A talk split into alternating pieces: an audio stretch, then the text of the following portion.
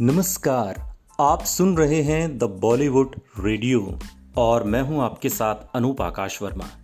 दोस्तों, ये किस्सा परवीन बॉबी का है जिन्होंने अपनी 80 फ़ीसदी संपत्ति दान कर दी थी और बाकी एक रिश्तेदार के नाम। परवीन बॉबी ने अपनी संपत्ति का अस्सीवा भाग महिलाओं और बच्चों के उत्थान के लिए दान किया था।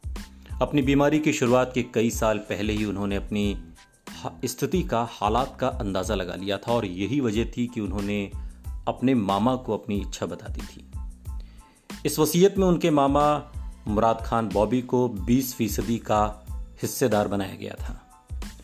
परवीन बॉबी की मौत के बाद उनकी वसीयत को उनके रिश्तेदारों ने मुंबई हाईकोर्ट में चुनौती दी थी।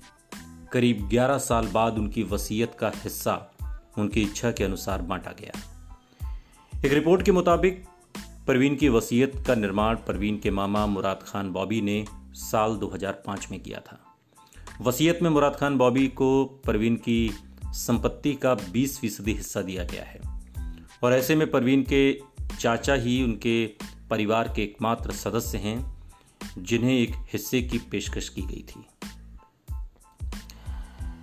वसीयत के सामने आते ही परवीन के दूसरे रिश्तेदारों ने इसे फर्जी बता दिया।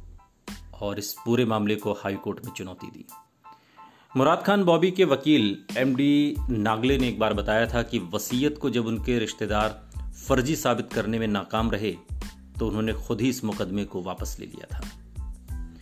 करीब 11 साल मुकदमा चलने के बाद उनके रिश्तेदार जब बैकफुट पर आए, तब उनके मामा की उम्र तकरीबन तिरानवे साल हो चुकी थी। न्यायमूर्ति जी एस पटेल ने 14 अक्टूबर साल 2016 को परवीन की वसीयत को सही माना और उसके मुताबिक बंटवारा कर दिया।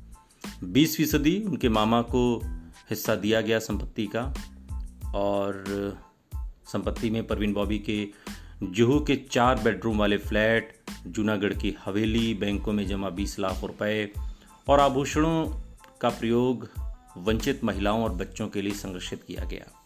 इसके लिए एक ट्रस्ट बनाया गया जो परवीन की संपत्ति का 80 फ़ीसदी हिस्सा सही जगह पर इस्तेमाल करे। ट्रस्ट को आवंटित धन में से 10 फ़ीसदी अहमदाबाद के सेंट जेवियर्स कॉलेज को दिया गया, जहाँ परवीन ने मॉडलिंग करने से पहले अंग्रेज़ी साहित्य में मास्टर्स की डिग्री ली थी। परवीन बॉबी की ज़िंदगी बहुत उलझी हुई रही। एक लंबा दौर मानसिक तनाव का रहा, मानसिक बीमारी का रहा महेश भट्ट से इश्क और कई लोगों से इश्क के चर्चे रहे। लेकिन महेश भट्ट बेनतहा मोहब्बत आखिरी समय तक करते रहे। कहते हैं कि परवीन बॉबी भी महेश भट्ट को बेनतहा मोहब्बत करती थी और एक बार तो ऐसा हो गया कि सड़क पर बेतहाशा बिना कपड़ों के वो महेश भट्ट के पीछे दौड़ पड़ी थी। सुनते रहिए। द बॉलीवुड रेडियो, सुनता है सारा इंडिया।